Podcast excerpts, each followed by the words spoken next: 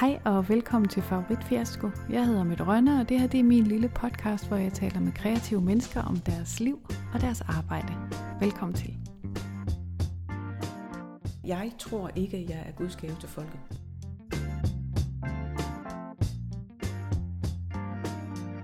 Det er ikke en drivkraft at få at vide, at man er dygtig. I dag der taler jeg med Gitte Bostrup. Hun er scenograf og har siden 1981 designet scenografi til utallige teaterforestillinger over hele Danmark. I 1984 der stiftede hun teatret sammen med sin husbund Hans Rønne. Hun er også øh, den eneste af mine gæster indtil videre, som er at finde i Gyldendals teaterleksikon. Tak fordi jeg ville komme og besøge dig, Gitte. Vidste du faktisk godt, at du, øh, du var i leksikon? Nå, men jeg kan godt huske, der var et eller andet, jeg blev ringet op en gang øh, op og spurgt ind til, om og jeg skulle så i et eller andet leksikon. Ved du, hvad der står der i? Nej, det ved jeg faktisk ikke.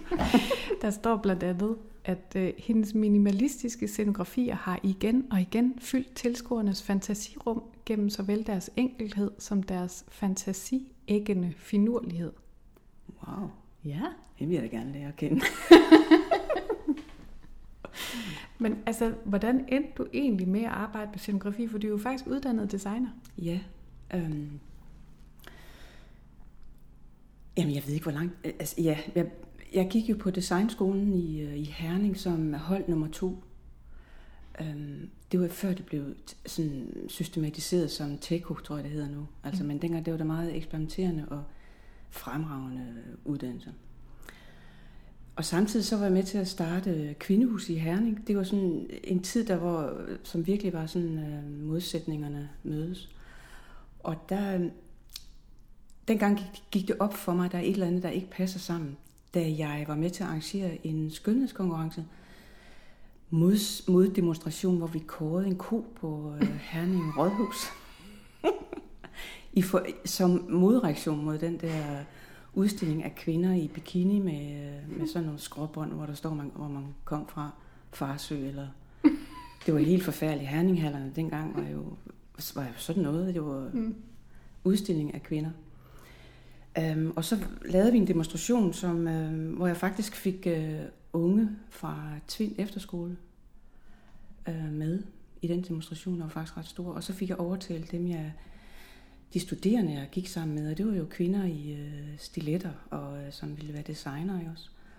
Og da kvinderne fra Tvind, de kom, det var jo med øh, olieklatter og kedeldragter og sådan noget.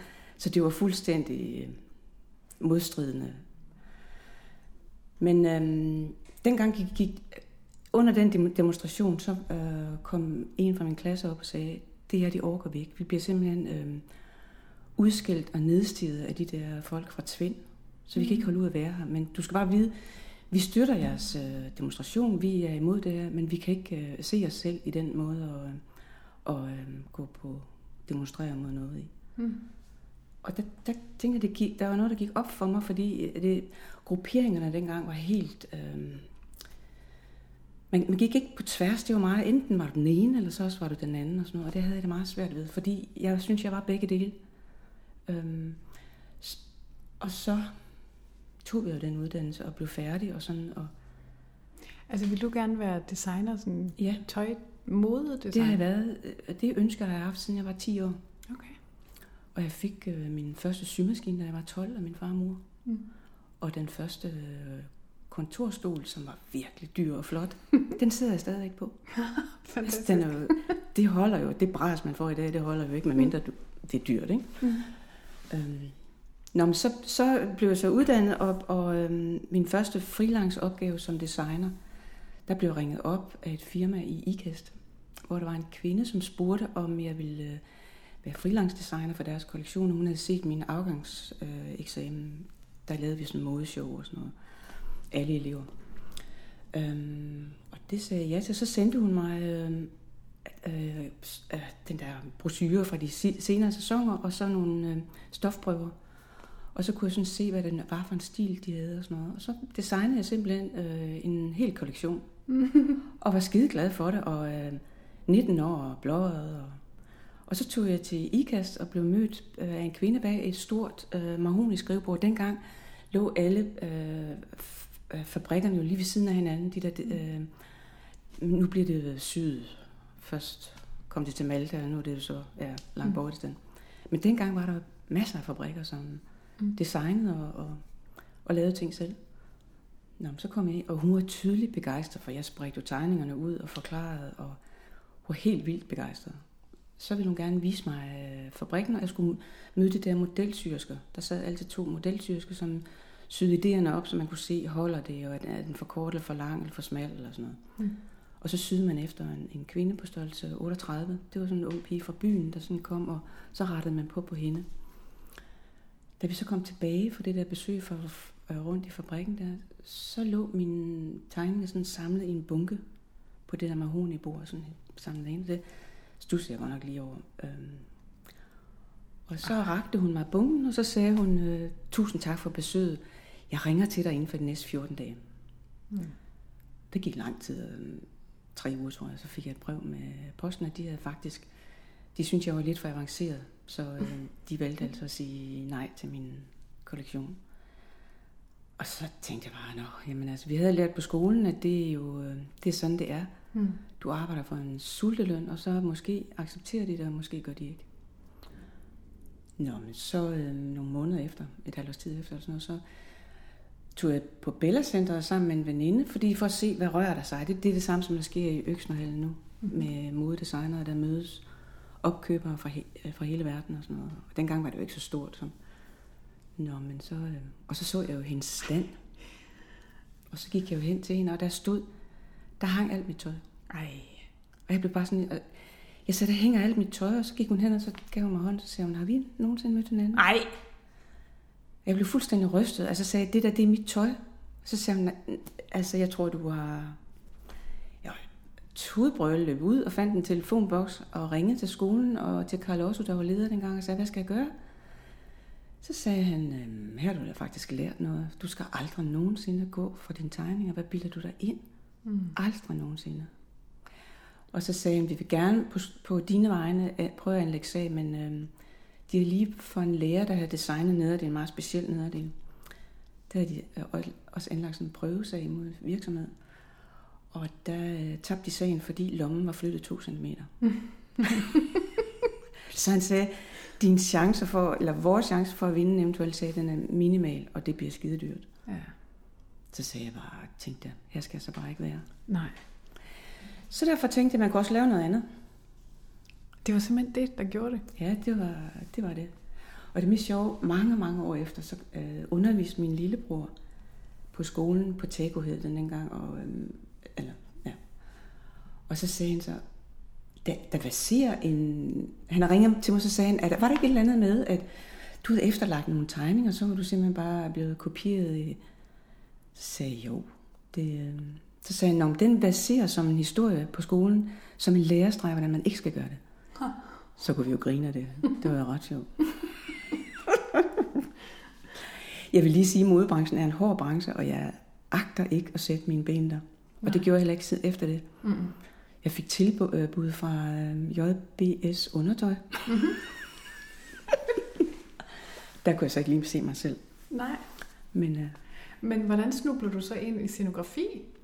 Det var faktisk, fordi så, så øh, dengang kunne man jo så gå arbejdsløs ikke? Øh, mm. og spille musik. Og jeg tror, vi skulle ned på, øh, på arbejdsformidlingen en gang om måneden eller sådan noget. Og nogle gange kunne vi bare også med sende vores kort, hvor vi så havde skrevet nogle timer ind, fordi så havde jeg også nogle timer, timer i at undervise øh, unge mennesker i at sy tøj og sådan noget. Det var faktisk meget sjovt. Mm. Øhm, så skrev man det bare, hvor man, hvad for nogle timer man har haft på sit kort der, og så, øh, det var simpelthen så, så, så simpelt. Så lavede jeg også musik, og når så var ude og spille en koncert, så skrev jeg så timer på det der dagpengekort, og så kørte det bare. Ja. Så pludselig så blev, var jeg jo langtidsledig, og så, øhm, der var, eller der var faktisk gået mange år, hvor jeg sådan on and off med nogle jobs, ikke? Men så på et tidspunkt blev jeg langtidsledig, og så søgte jeg ned på, ja, det var Kaskadeteateret først. Og der kom Maria Netterstrøm, som jeg havde spillet musik med, og så sagde hun, ej, du skal ikke søge den, fordi jeg, jeg vil også gerne derned. Okay, så søger jeg bare, der er gruppe 38, kan du ikke prøve det? Jo, det kan jeg godt, jeg anede ikke, hvad det var. Så søgte jeg ned som langtidsledig på gruppe 38, og så, så hængte jeg sådan ved on and off. Øh. Og så mødte jeg Hans, da jeg var oppe og søgte jobbet på Kaskadeteateret. Der mødte jeg faktisk Hans. Mm. Og der tænkte jeg, ham skal jeg have børn med. og jeg blev helt generet. For jeg tænkte, det, det kan man da ikke stå og tænke. Men øhm, nå, det, det fik vi jo så nogle år efter. Ja. Ja. Altså, øh, du har lavet rigtig meget med gruppe 38, faktisk. Ja, det har jeg. Øhm, Gruppe 38 er det teater, børne, unge og voksenteater Ja. i Aarhus. øhm, Kan du huske øhm, at sådan den første forestilling, som du lavede for dem? ja, Og hvordan det føltes der, når folk så så, hvad du lavede? det kan jeg så ikke huske, men jeg kan huske, hvordan man, man altså sådan skulle lære at arbejde med de der kreative sjæle, fordi det var, det var klodshans, vi lavede. Og så havde jeg syet nogle store kostymer, og havde sådan en aftale om, at jeg skulle komme ned i prøvesalen, som lå et stykke derfra, og cykle derud, øhm, og prøve kostymer ind. Og så den instruktør, som hed Niels Andersen, det er ikke den senere øh, leder på, på Svalegang. Det var Niels Andersen fra Vandrefalken, tror jeg, det hed dengang. Han var så instruktør, så åbnede jeg lige ind og åbnede døren, og så stod han på gulvet og, øh, og spillede for. Og så vendte han sig om, og så sagde han, Bi, jeg føder. Og så tænkte jeg, fuck dig, så smed jeg kostymerne, og så cyklede jeg hjem. Sådan en krog kunne jeg bare ikke arbejde sammen. Ære være ham. Han, er- det, det er helt fint. Der, øh, der, der lærte jeg, der var et eller andet, når der var, der er jo forskel på folk, der er forskel på de, dem, som er håndværkerne, og så er der de kreative, og så er der, altså der, der er jo ligesom forskel på folk. Mm. Og det, det er sådan lidt fuldt mig i forhold til, øhm, i, i vores eget lille teater, altså, der, der er folk, vi simpelthen ikke gider arbejde sammen med, fordi de tror, de er guds gave til folket. Ikke? Mm. Og så øh, måske kan de være skidedygtige, men for, for mig eller for os er det, er det processen og vejen derhen. Mm. Og det skal, man, det skal være rimelig trygge armer. Mm. Øh, Jeg har snakket med, med Jesper Folke, ja, som har bygget rigtig meget af det scenografi, som du har designet. Øhm, og han taler faktisk lidt om det her med, hvordan, øh, hvordan du arbejder sammen med nogen, som enten tænker anderledes end dig, eller, eller jo simpelthen arbejder helt rent praktisk med noget andet. Øhm, og, og han siger, øhm, hun tager sit publikum alvorligt og giver plads til at bruge fantasien, i stedet for at skære alt ud i pap. Hun bærer sjældent rundt på en masse darlings, som man ikke kan slippe af med, og det bliver aldrig kedeligt. Heller ikke, selvom det er til betyder, at man må stå og håndpatinere flere hundrede brædder, eller male 80 kommoder. er. Hun nævner faktisk også, at du er god til at tage dem med på råd øh, Ja. tidligt i Ja. processen. Men øh, hvordan har du lært det der med ikke at have darlings? Det lyder som om, at det er noget, han støder på ved andre scenografer, ikke? Altså, for det første, så sætter jeg samarbejdet med, med øh, altså, processen og samarbejdet, det sætter jeg altså langt højere. Altså, jeg kan godt gå på kompromis med et eller andet kreativt, øhm, hvis bare samarbejdet bliver, er, er godt, ikke? Det er ganske få tilfælde, hvor jeg har sagt, at nu her er det mig, der bestemmer. Mm. Men aldrig over for Jesper, fordi han er skidegod til at aflæse, hvad det er, og han går meget, meget langt. Det, det, han, er, øh, han, er, han er skidedygtig. Mm. Han er, han er rigtig god. Øhm, men, men det er det der um, fællesskab omkring, altså øh, teater er jo ikke bare sådan noget, og så er der en, der har lavet det, og så er der en, der har lavet det. Det er et samarbejde på kryds og tværs. Og det kan være, det kan, det kan være svært, altså at, øhm, at se sin idé ligesom ryge, fordi der så kom en anden en ind, som ikke var scenografen til ligesom at... Men øh, som regel kan jeg se noget positivt i, at øh, det var måske en meget god idé, vedkommende kom der. Måske kan man supplere med min egen. Mm. Måske kan jeg... Øh... Og så har jeg altså... øh, Sådan en som Jesper skal man ikke ligge, ligge under. Vi er, vi er jævnbyrdige. Men ja, nogle gange, når jeg kommer på et lidt større teater, så, så er der nogle øh, håndværkere, som tænker, står med korslagte arme og tænker, åh oh, nej, nu kommer hende scenografen.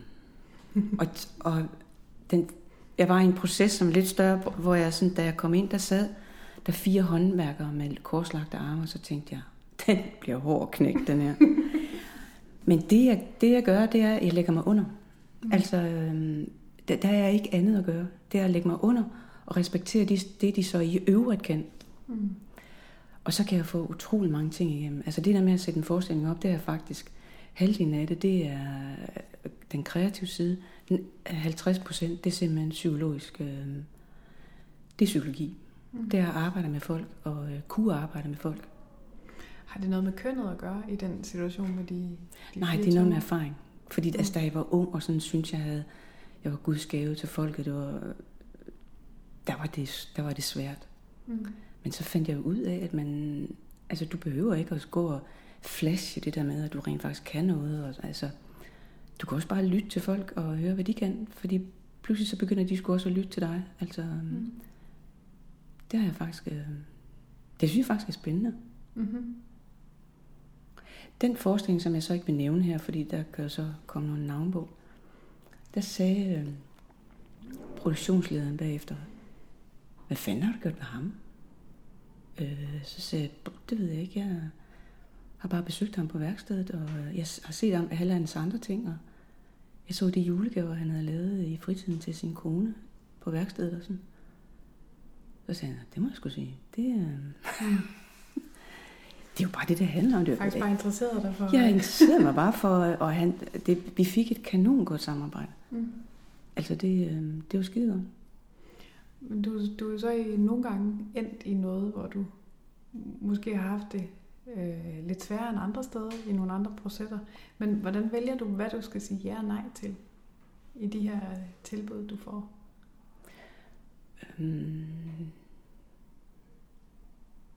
Jamen det, det er lidt, øh, altså jeg, jeg vil rigtig gerne arbejde med, altså for eksempel så fik jeg et tilbud for nogle år siden, arbejde med Mogens Pedersen. Jeg ved ikke, om han var, han var øh, teaterleder på Aalborg Teater i mange år. Mogens Pedersen er sådan et ikon inden for, nu er han 83. Han er sådan et ikon inden for øh, teaterverdenen. Han var med til at starte Jomfru Ane Teater i sin tid, hvor de arbejdede på Aalborg Teater om aftenen. Og så om senere på aftenen, så rykkede de ned og spillede på Jomfru Ane, som han var med til at, at lave sammen med øh, alle de andre gamle KF'er. Og han ville rigtig gerne. Da jeg fik det bud, så tænkte jeg bare, det, det, det må, det skal jeg. Mm. Øhm, og han er sådan meget Øhm, han har lavet mange, rigtig mange ting, altså, og, øh, som spænder alt fra sådan noget Godot-agtigt øh, til øh, Molière og Holberg og sådan noget. Altså han spænder meget, meget øh, vidt, fordi han er, øh, har den alder, han har, og har stor kendskab til tingene. Når vi skulle lave Parasitterne på Jørgen Teater, og øh, det synes jeg var en udfordring. Altså jeg tænkte, den tekst der, Jesus Christ, altså jeg, skulle man ikke bare opdatere den til nutid og sådan noget, altså, og hvor han sagde, nej, og han var, men han øste sådan af sin viden omkring, og jeg øh, lavede det ene, den ene model efter den anden, fordi jeg gik helt i selvsving. Altså, jeg synes, det var så spændende, og det, lige så snart Mogens åbnede munden, så øh, var det jo en gave til folket, for han havde en stor, stor viden, som alle unge instruktører ikke har i dag. Altså, de har så noget andet. Men ham, det var så interessant, og, og, øh, og han kan jo referere til alt. Altså, Nå, men så efter jeg kom rejse til København med en tredje model, så sagde han så, Gitte, du tror ikke, du skal finde en anden instruktør til parasitterne? Hvad? så, øh, nej, Mogens, jeg går bare hjem og tænker om. Og da jeg så kom hjem, så sagde Hans, jeg tror ikke bare, du skulle lave et eller andet, som Mogens godt kan lide. Altså, behøver du sådan at køre din egen... Øh... Nej, du er da fuldstændig ret. Og så mødtes vi på, på halvvejen, ikke? også fordi, fordi jeg, jeg lyttede altså, øh, til ham, og, og vi, det blev faktisk skide godt samarbejde. Hvad var det, der skete? Blev du fanget i dine egne tanker? Vil ja. du gerne vise ham, hvad du kunne? Ja. Eller hvad skal... ja. ja. Og jeg havde sådan nogle øh, spektakulære, altså sådan en, en kasse, som var lå på hovedet, en firkantet stor altså container, ikke? og så vippede den op, og så sad folk derinde, og det kunne Måns slet ikke se, altså, fordi det passer ikke med manuskriptet, der er med også en have og sådan noget. Altså, mm. og, og så endte det jo med, at jeg så tog udgangspunkt i de ting, Måns gerne ville have, og så fik det sådan koblet ind i mit eget, øh, så var det faktisk øh, skide godt samarbejde, vi havde. Og Måns var lykkelig, altså... Og, og vi fik da også et eller andet, øh, vi blev nomineret til noget, og sådan, så øh, det var det var mega hårdt. Mm. Men jeg kunne mærke, her kunne jeg lære noget. Altså, mm. øhm, her kunne jeg lære noget af en, som havde en helt anden, kom med en helt anden pose mm. med ting i, vi kunne... Øh, det, det var meget... Og der var der også sådan... Der, der, der tænkte jeg i starten, ups, det tør jeg ikke. Jeg må hellere sige nej. Altså dels så... Det der med parasitterne, det var ikke lige noget. Jeg svingede ikke på manuskripter og så også filmen fra 50'erne. Altså det var jo korsbevarer vel. Men altså hans fortolkning og formidling af det og sådan noget, det, der kunne jeg se mig selv og se, se den dag, vi lever i nu og sådan. Altså, mm. det, han er, er pissedygtig. Så du stod i den der blanding af, og du vidste, at du, det her, det, det skal jeg sige ja til. Ja. Og samtidig havde du lyst til at sige nej. Ja. Og det var både at sige nej, fordi jeg ikke kunne se mig selv i det, men også fordi jeg var skide. Altså. Mm. Paul Jebsen er en anden en, som du har arbejdet rigtig meget sammen med. I hvert fald i forbindelse med alle teatrets øh, ja. forestillinger. Han er lysdesigner. Han siger om dig. Gitte har en klar idé om ideen og udtrykket, men ikke en 100% færdig plan. Det giver mig stor mulighed for at få indflydelse på eller komme med idéer til resultatet. Hvis jeg altså kan ramme den rigtige stemning. Og derfor kommer Gitte med meget materiale, som kan fortælle om intentionen. Så kan vi snakke samme sprog. For eksempel, jamen altså Paul, du ved, sådan lidt ligesom et slidt plankeværk, eller et billede af Pollock, hvor tonerne, som bare er tonet lidt ud med sand. Måske godt høre, at I har arbejdet meget sammen. Ja. Men hvad er det for noget materiale, du for eksempel har med? Er det øh, billeder eller lyde? Eller? Det kan være alt muligt. det kan være et stykke træ, jeg har fundet nede på stranden, eller det kan være øh, noget træ, jeg har fundet, eller et bræt, jeg har fundet på et loppemarked, eller nu vi snakker om sådan noget der. Det kan være billeder, jeg har taget af, jeg tager mange sådan billeder af, af ting rundt omkring, som jeg, så øh, det, det, det er alt muligt. Altså det kan være sådan noget. Og der altså fordi, øh, for mange, mange år siden, og det kan Paul nok ikke huske, der var, der var sådan, øh, der, der, der, der var det min idé, altså, det, og der skulle de ikke, der skulle Paul ikke komme for godt i gang, fordi det var min idé.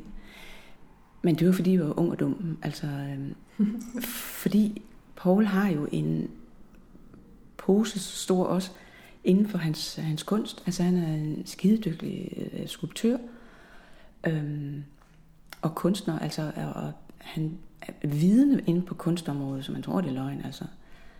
Øh, og det kan man lige så godt benytte til noget. Ikke? Men, og, og det finder man ud af, når man, jo ældre man bliver inden for noget, så slapper man lidt mere af og tænker, fuck, vi kan lave noget godt sammen. Altså, det behøver ikke være mig, der kommer med en eller anden, sådan skal det være-agtigt. Mm. Øhm, så derfor øh, gør jeg meget det, når jeg arbejder sammen med Paul, at jeg har en idé. Øhm, og så samler jeg sådan materiale ind, og så byder han ind med noget.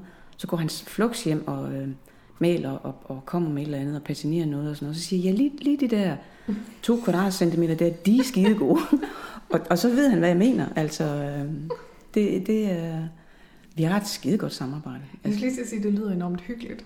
Det er det også. Den måde at arbejde på. Jamen det er det også. Det er også svært, fordi det betyder så også, at når vi er i salen, så, så mener vi, at vi alle kan byde ind på kryds og tværs på instruktionen og på alt muligt. Mm. Og der kræver det så, i det her tilfælde er det jo Hans, um, og kræver ligesom Hansen siger, nu lukker I, det mig, bestemmer. Mm. På sådan noget instruktion, ikke? Mm. Fordi ellers så kan Paul og jeg jo også sidde. Altså hvis hun kommer, nu kommer ind fra højre af, er det ikke uh, luk, øhm, så, så det er sådan en balancegang, men vi, har, vi, har jo lært, vi kender jo hinanden øh, rigtig godt. Så. Hvad så, når I skal arbejde sammen med nye? Altså, så skal en ny ind i, i, øh, i det her setup? Jamen, så øh, har vi jo så afkoder vi valg til folk. Altså folk, Hans, da vi øh, begyndte at arbejde sammen med Stine Skrøder for eksempel, der kendte han hende jo fra et eller andet sted, fra, fra skolen af. Jeg kan ikke huske hvor. Men der, der synes han, hun havde noget. Og så bliver hun ligesom introduceret i flokken og, og lærer spillereglerne at kende. Altså, sådan tror jeg ikke, hun opfatter det selv. Men sådan, sådan sker det automatisk, ikke også? Mm. Og også med Maria Mondrup, og så kodede vi hinanden af, og så, øhm, så på en eller anden måde, så, så lykkedes det. Altså, øhm. Jeg kan huske, da vi satte øh, afdelingen for mindre planter op med Henrik Prip. Altså, han havde meget svært ved at øh, kode, hvad det er. Også med Hanses, øh, når Hans mener det, hvad, er det så, jamen jeg har selv en mening om det, fordi han er mere sådan en traditionel skuespiller. Ikke? Mm. Og der, der, der, øh, der kan, det, kan Hans komme lidt i mindretal på en måde. Ikke? Mm. så skal han lige skubbes øh, af os andre til, at, til at presse noget igennem. Og der, der sagde, kan jeg huske, Henrik Prip, han sagde til øh, premieren, at det blev, han blev sgu overrasket over, at øh, det her, det, at Hans havde ret. Mm. Altså han blev sgu overrasket over det, og det blev så, så kanon en god oplevelse. Mm. Han synes, han havde ligesom kæmpet mod et eller andet, som for at få noget igennem, som var... Men han, han var dybt taknemmelig over, at, at Hans måske havde sat ham lidt pænt på plads. Mm. Og sagt, nu bliver det sådan, som jeg synes, det skal være. på sin helt jyske fasong. På sin helt jyske fasong, ja. ja. Øhm, når du nu skal lave en ny scenografi, og nogle gange står du så også som kostumier på forestillinger. Men hvordan starter du så, hvis vi sådan snakker helt lavpraktisk? Så får du et manuskript. Ja, det er lidt forskelligt. Altså lige nu så laver jeg sådan en juleforestilling op til, på Jørgen, på Vendsyssel Mm-hmm. Og der har vi haft sådan, den bliver så skrevet hen, den er, øh, manuskriptet er skrevet over sommeren, men jeg skulle aflevere model før sommerferien. Så jeg har jo faktisk skulle aflevere noget på noget, jeg ikke vidste, hvad var. Ja. Men så det der, den der brainstorm, vi så har haft, hvor alle, um, som er på produktion, de var med og byde ind og sådan noget. Og så fandt jeg så ud af, at der skulle, der skulle figurere et fyrtårn, et turistbyrå, en frisørsalon og et udeområde. Det er de fire ting, jeg havde at gå efter. så lavede du sådan en container, der kunne vinde. Og så... Den her gang er jeg så gået i højden. Nå. Men så lavede jeg så øh, først en abstrakt form, øh, syv meter høj. Altså det er den store sal deroppe. Jeg har sådan lidt, hvad skal man sige, lidt skræk for den, fordi det er jo det er deres nye sal. Mm. Jeg ved ikke, om du har set den. Jo, jo. Er to år gammel. Mm. Jeg ved ikke, jeg tror bare, at jeg har sådan lidt ærefrygt over det der mega rum, hvor der sidder 400-500 mennesker, hvor meget der øhm, så, så lavede jeg sådan en abstrakt figur, og jeg tænkte, det her, jeg kan slet ikke se mig selv. Og så lavede jeg så sådan en anden, øhm, og det duede bare heller ikke.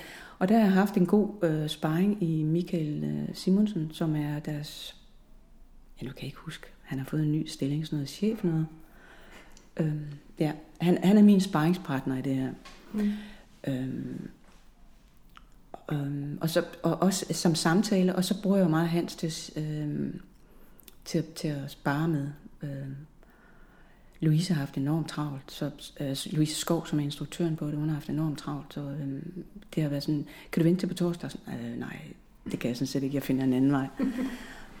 Men så, så, øh, så, så fandt jeg så noget, øh, altså jeg ved ikke, hvor den kom fra, det var, øh, det var en flok døre, der stod, øh, jeg har jo lavet noget med kufferter, eller kommoder, mener jeg, 80 kommoder.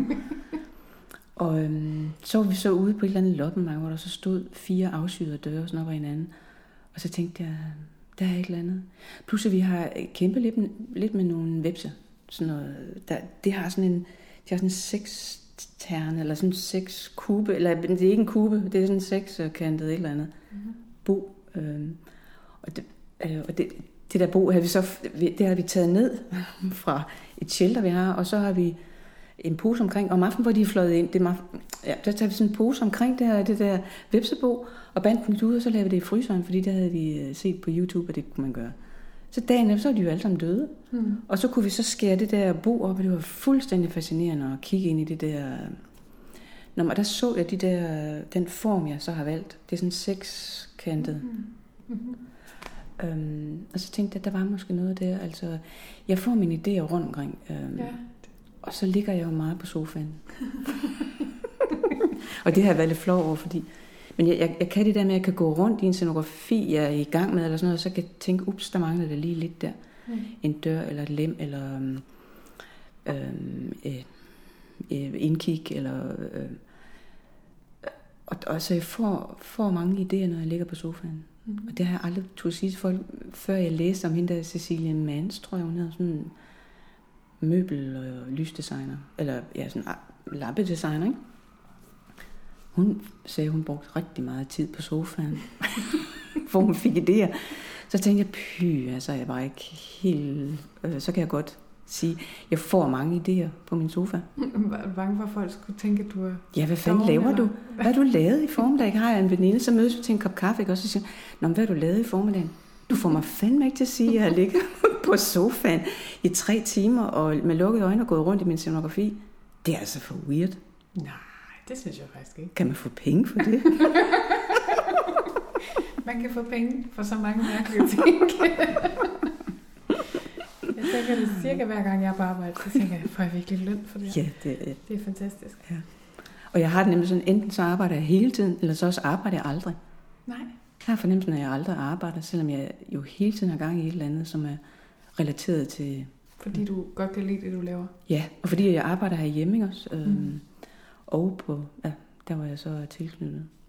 Men så har du så fået den her idé med den her sekskantede øh, form. Ja. Den afleverer du til en modelaflevering, øh, hvor resten af holdet ligesom skal se, om de kan se ideen. Ja, det, det, det er så gået lidt anderledes den her gang, fordi, fordi der ikke rigtig har været nogen, og der har været sommerferie. Jeg har faktisk følt mig lidt lost. Mm. Men så lige før sommerferien øh, kom Louise og så på den model, jeg havde lavet, sådan en treetagers øh, model øh, af en af de der sekskanter, som kan åbne og lukke og dreje rundt og alt muligt. Og så, hun var begejstret. Mm-hmm. Øh, og så, så skete der jo ikke mere fra hendes side, fordi hun var bare, ej, hvor er du dygtig. Og jeg tænker, det, det, er- det er ikke nogen drivkraft at få at vide, at man er dygtig. Nej. Det, det- det er faktisk bedst at få at vide. Det der, det, er du sikker på, at den holder? Tror ikke lige, du skal gå hjem og tænke lidt om. Mm-hmm. Altså det, det giver sådan en mere sådan spark. Mm. Fordi da hun så gik øh, fra mødet der, så tænkte jeg bare, nå, jamen, øh, jeg er så dygtig. og hun er vild med min scenografi. Og hvor kommer jeg så, hvor kommer jeg, hvordan kommer jeg videre, ikke også? Mm. Øh, så det var hele tiden at trække sig selv op af. Men så kom efter sommerferien her i begyndelsen af, der kom der så et manuskript. Og så pludselig kunne jeg få de der brikker til at falde sammen, og Mm. den står derovre i, i kassen, så nu skal Ej. jeg til møde. Ej, den skal jeg lige titte på. Vi må ikke vise den nu, vel? Jo, altså, eller øh, billeder og sådan noget. Ja. Ej, fordi de har faktisk ikke set den. Øh... Altså, Jo, jo der, øh, øh, dramaturen har set det, og, og direktøren for det hele. Mm. Ej, det, der er er nok, det er nok bedst at vente. Ja. Vi venter. Ja. Jeg afbryder lige kort for at øh, sige tusind tak for de søde beskeder, jeg har fået fra jer. Øh, jeg, som godt kan lide at høre podcasten, det betyder simpelthen meget mere end øh, indianer.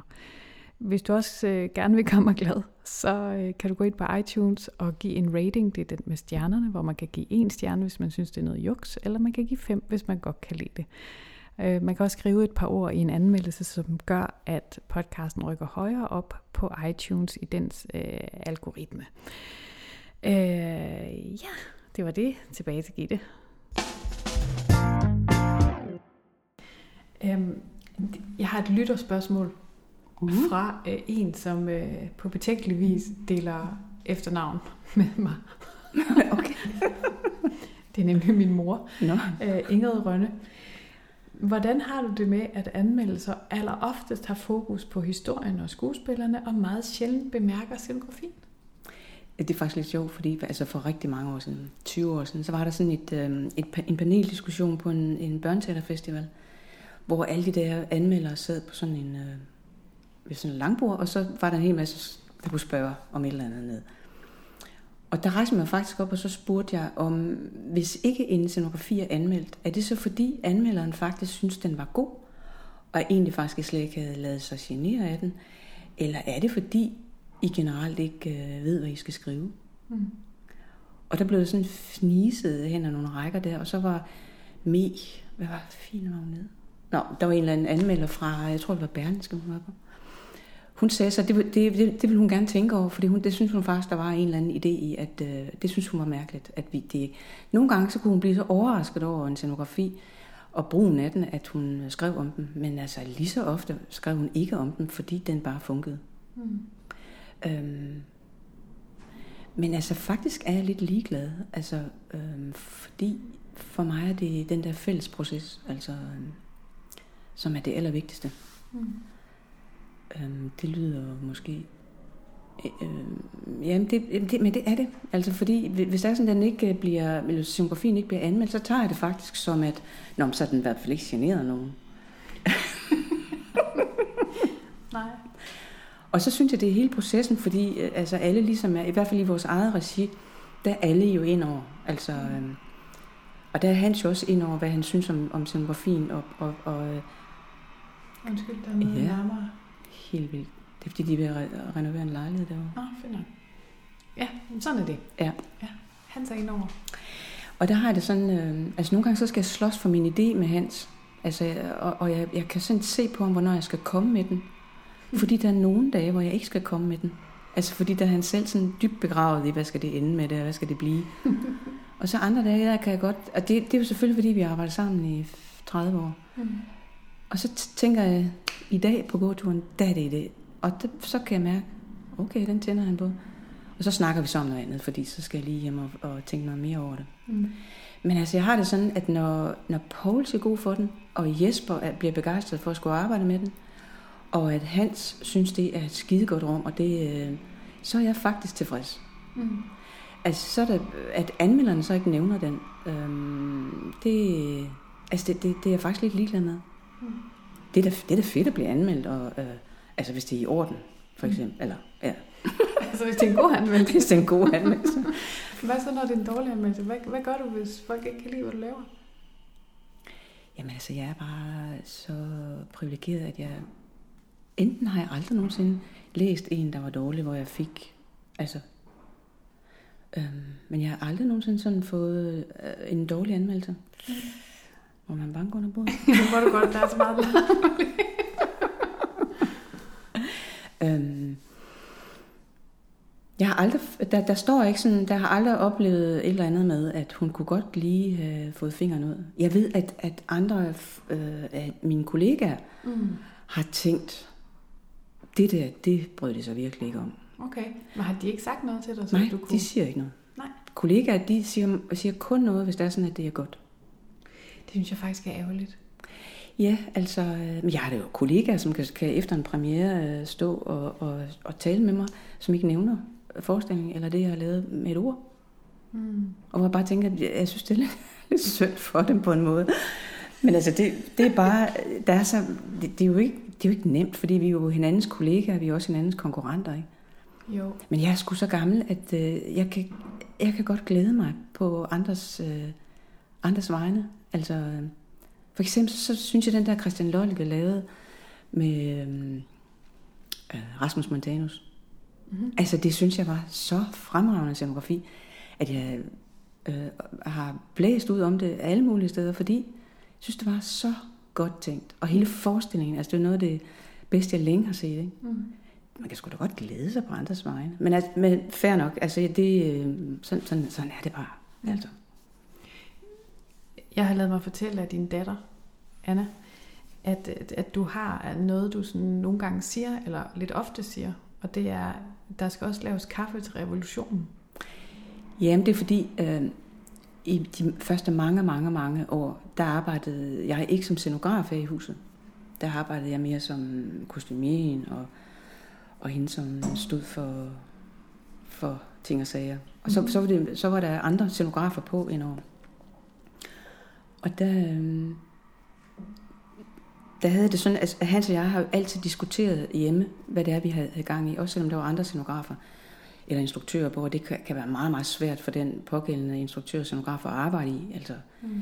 at øh, manden og konen øh, snakker sammen, men altså vi er jo ikke mand og kone, vi har faktisk det her teater sammen, så vi, vi er jo vi er kollegaer, som øh, ser på den forskning, vi er i gang med, om os om aftenen hen over øh, fredellen, og taler om, at kan vi se os selv og vores eget univers i det her, og, og, og hvordan rykker det i den gode retning og sådan noget.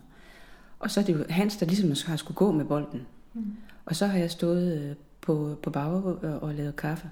Øhm, og jeg har ikke behov for at blive nævnt, at det rent, den der idé var rent faktisk min, og den der idé var rent faktisk også min, og den idé og sådan noget.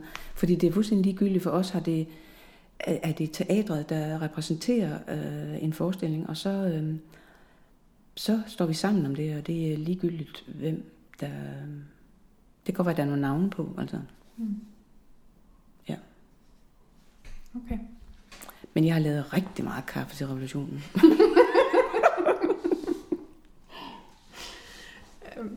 I, forbindelse med, at jeg, jeg spurgte dig, om du havde lyst til at snakke med mig øh, her, så, så sendte jeg dig sådan en lille, en lille mail, hvor jeg lige kort forklarede om rammen for den her podcast, at den ligesom cirkulerede omkring fejl eller fiasko som et øh, middel til at lære noget. Og så sendte du mig et svar, som jeg bliver ret glad for, fordi du er simpelthen lodret uenig med mig. så, så det tænkte jeg, om øh, jeg kunne lokke dig til at, at fortælle lidt om, hvorfor ja. det er. Øh, altså, du skriver blandt andet til mig, at, øh, at man kan jo lige så vel lære af succes. Så vil du ikke prøve at forklare det? Hvordan kan en succes udvikle? Jamen, jeg tror, det er fordi, øh, øh, jeg, jeg, jeg tror ikke, jeg er Guds gave til folket. Og, og, den, øh, og det er der rigtig mange mennesker, der oplever, at de er Guds gave til folket, så når de laver noget skide godt, så kan de ikke komme videre. Jeg har stadigvæk den der jyske, ah, mon ikke lige godt, du kunne... Øh, det kan godt være, at I fik fem stjerner den her gang, og det kunne godt. Men jeg kan godt se på min scenografi og, og skubbe den ud og holde den ud i strakt arm og sige, du kunne godt have øh, gjort det og det, og øh, du kunne godt have været mere dristig lige der og sådan noget. Altså, og, og det er det er fordi, jeg ikke selv har den der overvurdering af, at øh, jeg er skidehammerende god. For jeg tror godt, den kan, den kan lukke. Det kan skabe præstationsangst. Ja, og, og, og, og, og jeg synes meget, det er sådan et ungdommeligt tegn, altså fordi sådan var jeg som ung. Mm. Da, da, da jeg sådan kom ind i det der univers og fandt ud af, hold da kæft, der var der noget, jeg kunne. Ikke? Mm. Øhm, så kunne jeg godt øh, have sådan en selvovervurdering, at jeg, jeg er bare skide god. Og det fandt jeg så ud af, at det bliver man, for det første bliver man ensom af det. Mm. Altså fordi du lukker ikke andre ind og deler øh, erfaringer og succes og, og nederlag med, eller, øh, og, og du lærer ikke noget af det. Mm. Så, så, så jeg er mere sådan, øh,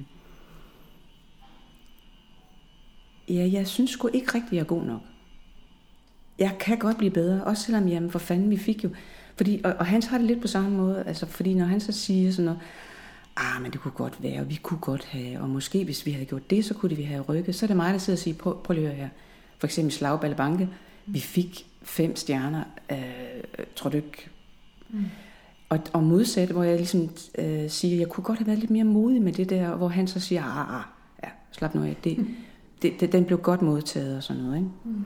Øhm, jamen, vi tror aldrig, jeg, eller jeg har aldrig oplevelsen af, at det her, det er, det er det bedste, og det bliver aldrig bedre, øh, og så derfor kan jeg ikke komme videre, eller øh, så derfor bliver jeg nødt til at have en fiasko for at kunne komme videre. Altså det, sådan har jeg det ikke. For, øh, hvis man sådan ser på de der øh, ting, vi har lavet i teater her, så har vi lavet rigtig mange forskellige ting. Mm. Klovneforestilling, øh, realisme, øh, øh, uden ord, altså vi øh, soloforestillinger, forestillinger med 10 mennesker. Vi har lavet rigtig meget forskelligt. Øhm, og det, det har meget været forankret i, at vi gerne vil prøve noget nyt. Mm. Altså jeg har altid haft en drøm om, at vi skulle lave en musikforestilling, og han har haft sådan, ah, hvad, der er jo så mange, og det kunne, kunne være, at de andre er bedre end os, og sådan noget, og siger, ja, men sådan en rigtig fodtramp, og sådan øh, noget af det nye, øh, sådan ungdommen, ungdommeligt øh, rock, folkemusik, og sådan, altså jeg, jeg kunne lige se det. Mm. Og, og så, jeg varmede sgu op under hans, altså i nogle år. Og så til sidst, jeg ved ikke engang, om jeg, jeg tror faktisk, at han, at han selv synes, det er hans egen idé nu. Ja. Og, det, og det, det er sgu fint for mig, du. Mm. Men øhm, jamen, så lavede vi så sådan en musik for, altså så prøvede vi noget nyt af, noget helt andet, altså, som var enormt spændende, og mødte nogle nye folk. Øhm, Søren Hansen arbejdede sammen med ham, det har vi også prøvet med, som i himlen, men arrangeret musikken. Ja, mm. og Nikolaj Hage, og, og sådan, altså det, mm. øh, mødte nogle nye folk. Uffe og øh, Rørbæk, og, altså det synes jeg var en stor Jakob. Øhm, og det er min mand. det var en stor, stor oplevelse, altså. Mm. Øhm, så har vi prøvet det, så skal vi nok, det skal vi ikke lave mere, så skal vi lave, prøve at lave noget andet. Mm. Og jeg tror også, det er det, der ligesom gør, at vi kan godt komme videre fra en, fra en rigtig fin succes. Altså, mm. jeg, altså, jeg ved, der er nogen, der ikke bryder sig om den. Ja, ja. Ja, ja. Dem om det. det ja. ja. Der Men der var rigtig mange, som er helt vilde med det, og som, mm. nogen, der har set den tre gange, og nogen, som stod op og, vi, øh, og klappede og var helt vilde og hude. Og folk, der mailer til Hans, hvornår kommer den op igen, hvornår kommer den op mm. igen. mm. Så øh, ja. ja. Men der, altså jeg kan huske nogle gange, når vi har haft nogle samtaler om det, så har jeg specielt hørt Hans bruge udtryk sådan, ja, vi var jo heldige nok at få støtte ja. øh, til den forestilling, hvor jeg sådan havde tænkt, for helvede da, Ja. Det er jo ikke noget med held at gøre. Altså, det er jo fordi, I er dygtige. Jamen, jeg er faktisk rigtig, rigtig glad for, at vi begge to har det på den måde der, fordi det gør altså, at man tager, tager sig lidt sammen. Altså, det, øh, du kommer ikke nogen vej med at sige, at jeg er dygtig. Altså, det driver ikke, øh, det driver ikke noget. Det, det er det der med, at du skal gøre dig fortjent til det. Altså, hvis øh, vi lavede en forestilling engang, som hedder Balladen om hester, og hvor Hans, øh, det, var, det var sådan et manuskript, der var fast, og, og, og hvor Hans han godt vidste, at der var noget galt med manuskriptet, men han havde ikke mod til at lave den om. Mm. Han havde ikke mod til at rykke på den. Øhm, og han har, havde det så dårligt med, at vi fik, altså vi fik, så hatten passede, ikke også? Mm. Øhm, af anmelderne. Af anmelderne, ja. Mm. Positive anmeldelser. Nej. Nej. Nej. Nej. øh, øh, øh, der var den. Der var den, ja. den negative anmeldelse, ja. øhm, men, men øh, og, og Hansen havde det øh, dårligst, fordi han faktisk syntes, det var en fremragende scenografi. Altså hvor jeg havde øh, lavet sådan en gangbro øh, med glas, hvor øh, ål nedenunder, hvor øh, folk skulle gå hen over de der levende ål. Mm. Øh, og, sådan, og vi havde øh, ikke sådan papmaché-sten af mega størrelse. Det var sådan en rigtig sten midt inde, som bare den skrå scene og sådan noget, hvor vand piblede ud af og sådan noget. Mm. Altså han synes, det var, han synes, det var skide flot scenografi, og han var så ked af det på mine vegne, mm.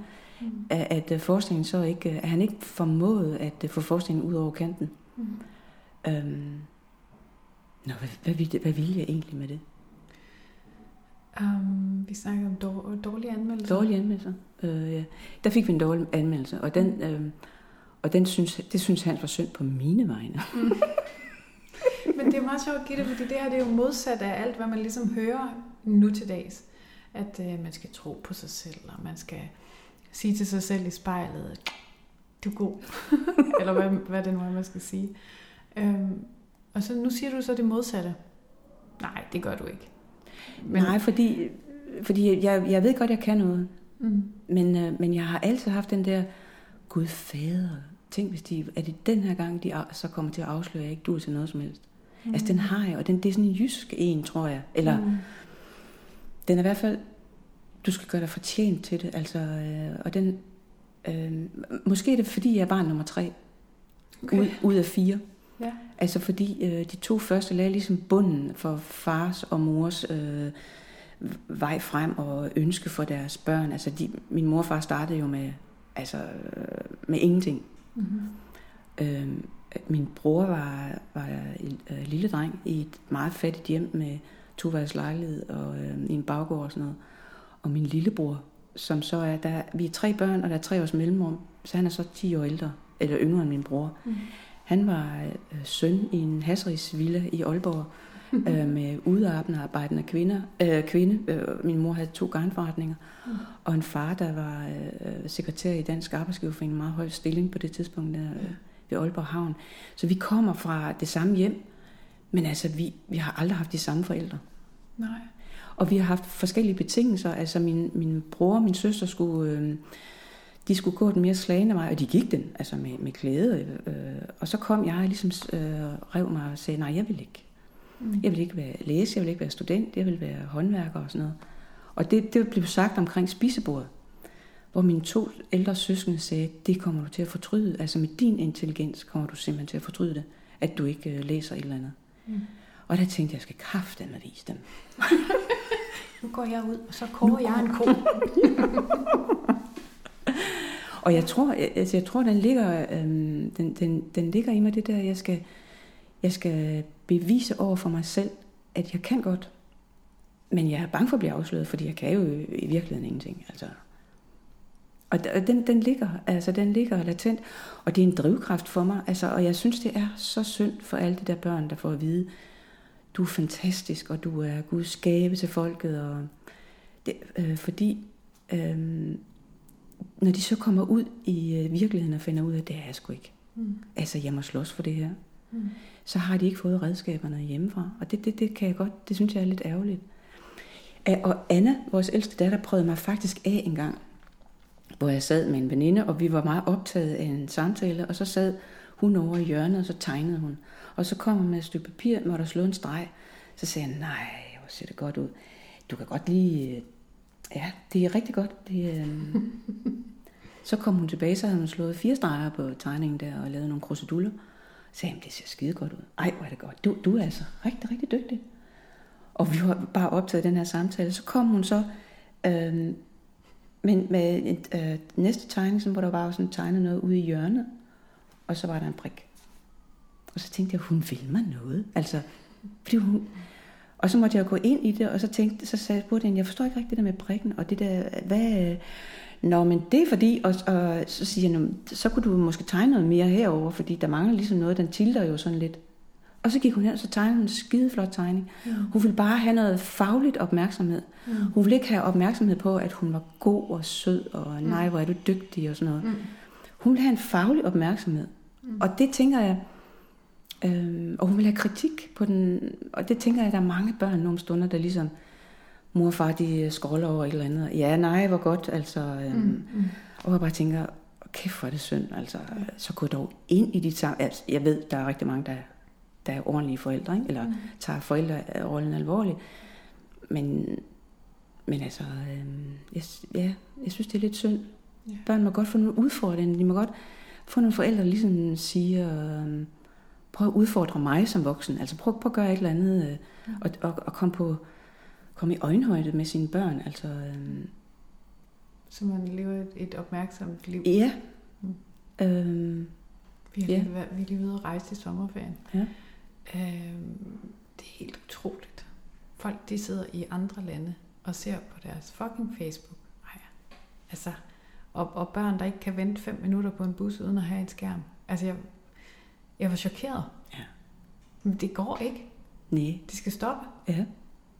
Og jeg hører til dem, som, som synes, det er helt fint, at telefonerne kommer ud af skolerne. Altså, det må ja, jeg indrømme. Ja. Ja.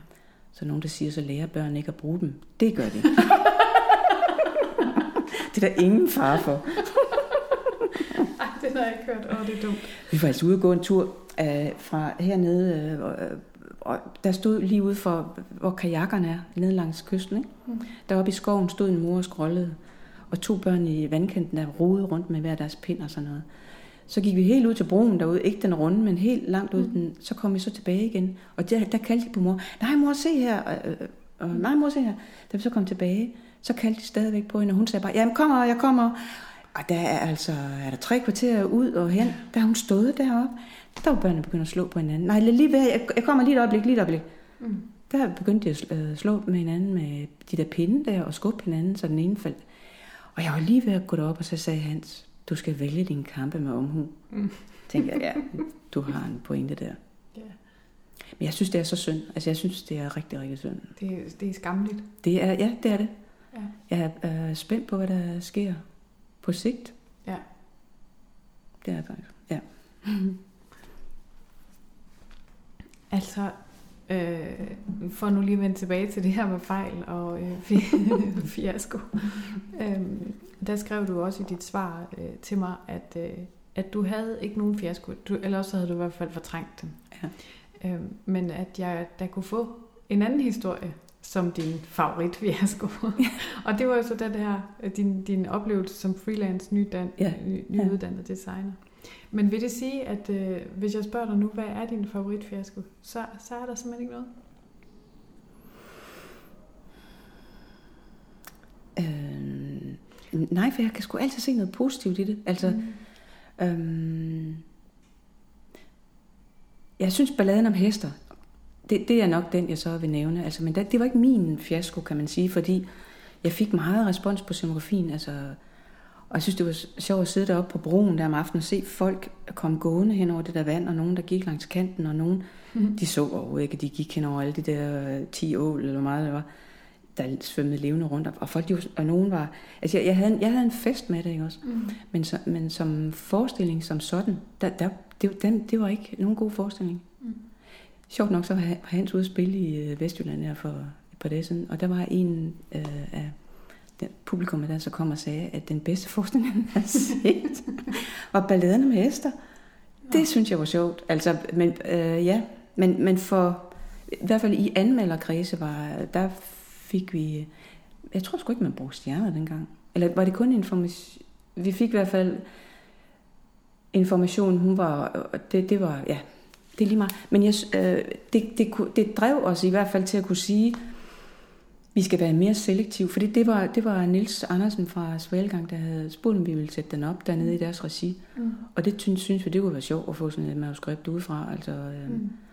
Og så gik, tog vi faktisk til Sverige og så en udgave af den, og vi tog til Aalborg, tror jeg, den gik sæsonen før, og så, og til, og til dem spillede sgu også i Odense. Vi så faktisk tre udgaver af den, inden vi gik i gang med vores egen, og prøvede at flytte den, og vi kunne slet ikke. Altså, øh, og vi, vi forstår faktisk ikke, fordi selve plottet, øh, eller selve den der opklaring i det hele, det startede forestillingen med.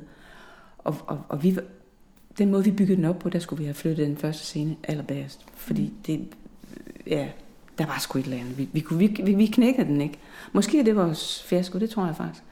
Fordi det blev, fik Hans med til at sige, øh, jeg skal skulle være mere spids på det, der, når der er nogen, der kommer og spørger mig at lave så, et manuskript, så skal jeg være mere klar på, altså, øh, og ikke bare sige ja i er bødighed over, at vi blev, blev spurgt. Mm. Men altså, det er jo også mange år siden, så det, det er jo 18, 18 år siden, så vi er blevet meget mere selektive. um, nu er vi, øh, vi er simpelthen kommet til de sidste spørgsmål, ja. som er sådan nogle øh, lidt hurtige nogen. Ja. Hvis du nu har et fantastisk svar, så skal du selvfølgelig bare tale. Øhm, men hvilket råd vil du give en ung... ung det er utroligt, jeg har aldrig sagt det rigtigt. hvilket råd vil du give en ung, energisk øh, person, som gerne vil øh, være scenograf?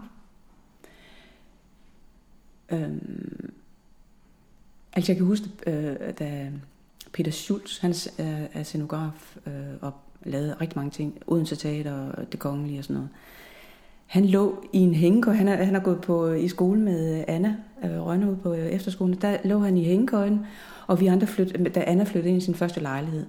Og så sagde han til Anna, og jeg stod ude i køkkenet, og jeg sagde han, jeg har fundet ud af, hvad jeg gerne vil være. Jeg vil gerne være scenograf. Nå, siger Anna, øh, det er min mor. Jamen, det siger han så. Han er kommet i vores hjem. Men han, han har været så optaget af sig selv, så det... Så sagde hun, det kan da være, du kan komme i praktik. De skal sætte øh, en klovneforestilling op herovre i København. Ja, sagde han så. Så hoppede han ud øh, til mig i køkkenet, og jeg tænkte, fuck. øhm, ej, kunne jeg komme i praktik hos jer? Så sagde jeg, ja, det kan du godt, men så skal du med have de der hænder op ad lommen. Øhm, og så grinede han så, ja, det, og han, han fik de hænder op ad lommen. Han var mm. fuldstændig bit af det, mm. og øh, søgte ind og kom ind. Øh, på, på, altså der kommer en ind om året, eller sådan et eller andet. Mm. To ind hver anden, eller sådan et eller andet. Mm. Øhm, så, og, ja, han, han fik fingeren op i lommen. Mm. Og, og, og det, det tror jeg, jeg vil øh, altså, få fingeren ud øh, øh, blandt dig. Øh, arbejde gratis. Altså det ved jeg godt, det er... Øh, men altså de største designere, de har altså samlet knappenåle op for dem, der var en lille smule større end dem. Mm. Øhm, og det har jeg jo selv gjort i praktik øh, for designer på Scorpion Fashion. Og det ved jeg ikke, hvem er, fordi det er en fabrik, der ikke eksisterer mere.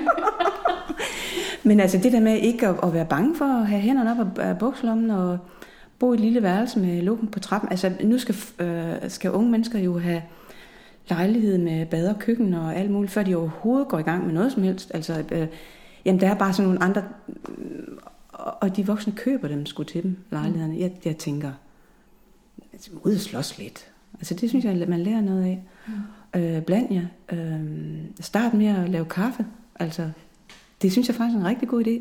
Mm. Spørg et sted. Øh, altså, der er jo mange, der, der er startet nede i, i caféen. Nu tror jeg nok, det er mere det er en lidt bedre café, end det var i gamle dage. Øh, og som rengøringsdame nede på Svalegangen og sådan noget. Og, og som er gået dramatur, eller som mm. er instruktør. Eller, jeg, jeg synes godt, man kan starte sådan et sted, og så øh, gå benhårdt efter det. Øh, men komme ad omvej og lave noget andet også. Mm. Ja, fordi der er så få pladser. Der er så få pladser, og du er ikke Guds gave til folket. Mm. Så fat det dog. Du er det for din mor og far, men det er altså også noget helt andet. Hvad er det bedste råd, du har fået i dit professionelle liv? Vær dig selv. Den har vi hørt før, jeg sige. ja. Hvad er det bedste råd, du har modtaget i dit private liv? Altså, du skal pleje dit ægteskab som en have. Hvad vil det sige at være modig? Det er at gøre noget, man øh, alligevel er lidt, øh, lidt angst for. Altså, jeg, jeg kan huske, at jeg engang var med mit kollektiv i 70'erne, ind og se øh, en film med ham, Berlin, eller ham, øh, tyskeren. Nå, jeg kan ikke huske, hvad den hedder. Den hedder Angst, ed, filmen hedder Angst, æder sjæle op. Mm-hmm. Og da jeg så kom ud af biografen, så, det sådan, så råbte jeg bare, ja, hvis man lader den. Mm. Altså, jeg synes, det er sådan noget med, når, tit hvis jeg er bekymret for at være alene i sommerhuset, eller sådan noget, de står garanteret en eller anden udenfor og kigger ind, og han skyder mig lige om lidt, eller sådan noget, mm. så vælger jeg at gå ud og kigge, øh, er der nogen? Nej, det er der så ikke. Jeg, øh, jeg prøver at udfordre mig selv til at gøre noget, som jeg er lidt ræd for. Ja. Hvad vil det så sige at være succesfuld? Det ved jeg sgu ikke.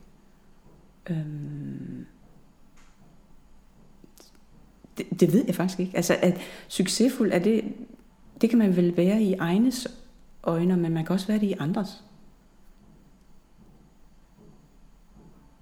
I have no idea. Har du et, et, et motto, som du lever efter, eller et eller andet citat, som tit summer øh, i baghovedet? Småt er godt. Ja, hvad, det er lige nødt til at spørge, hvad, hvad... Jamen det gælder i alt, altså, og, jeg, og jeg tror, det er sådan gået op for mig, jo ældre jeg er blevet, at det der med at skille mig af med ting, ud med ting. Øh, altså du kan se den måde, vi boede, som boede vi jo ikke, da vi havde børn. Der var det jo, der stablede op oven på en, alting oven på hinanden, ikke også? Mm. Nu øh, nyder jeg simpelthen, at jeg ikke skal tørre tusind nips ting af, altså, og, og har afleveret dem pænt det henne stadig også, det giver, det giver ro. Mm. Fordi der er sådan et øh, kaos inden i mig af ting, jeg gerne vil, og ting, jeg gerne vil prøve af. Og, øhm, og, og hvis der også kan... Altså, da, da børnene var små, og vi boede i et kaotisk hjem med alt muligt dips og ting og sager, der var der ro indeni, fordi øh, der, der foregik ikke ret meget. Mm. Altså, det, jeg fulgte bare med. Altså, mm. mm. Men så, så jo mere jeg fik fat på, hvad, der, hvad jeg, jeg ville med mit eget liv, sådan, øh, og med min familie, med mine børn og sådan noget, og, så blev det rådet ud, og, øhm, og, og, og børnene flyttede hjemmefra, så blev der luft, og så blev der plads til kaos indeni, altså som øh, udfordrer mig selv indeni, øh, gøre nogle ting. Øh, og så kan jeg ikke bo i et hjem, der er kaos. Øh, giver det mening? Ja, fuldstændig. okay. Det er så heldigt, at du har en mand, der er enig med dig. Jamen altså, han, er, han har været enig i alle de processer, jeg har haft. Altså, fordi det, vi, altså, han er jo min bedste samtalepartner om alt, altså, så, mm. så øh, vi sliber jo også hinanden på, på den måde. Ikke? Altså. Gitte, hvis man nu gerne vil vide, hvor man kan se forestillinger, som du har lavet øh, scenografi til og sådan noget, så skal man ikke gå på nettet. Eller man skal i hvert fald ikke gå på de sociale medier, fordi der, der findes du ikke. Nej. Øhm, teatret har en, øh, en hjemmeside og en Facebook-side, hvor ja. der nogle gange er lidt... Øh, lidt aktivitet. Men ellers så, så må man ty til Google. Er det ikke rigtigt? Det ved jeg faktisk ikke. Jeg har aldrig rigtig googlet på, på mit eget. Altså. Der må stå noget, hvis man, hvis man søger. Ja, men det, det, det er da rigtigt. Det, det er faktisk rigtigt. Det, jeg aner det ikke. Nej. Jeg har aldrig øh, søgt på mig selv.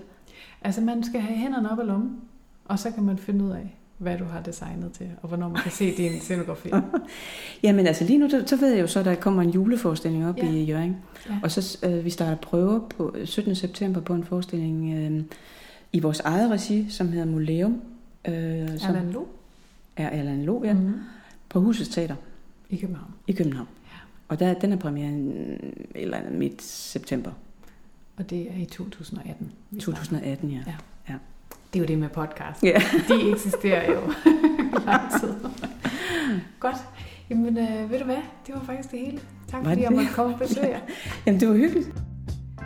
Det var alt for den her gang, men hvis du gerne vil høre mere favoritfiasko, så kan du finde de gamle episoder inde på iTunes og på Podbean. Du kan følge os inde på Instagram og på Facebook, hvor du også kan få øh, bonusbidder fra episoderne og få at vide, hvem den næste gæst er. Og indtil vi høres ved, så husk at kysse en masse på dem, som du godt kan lide. Hej hej.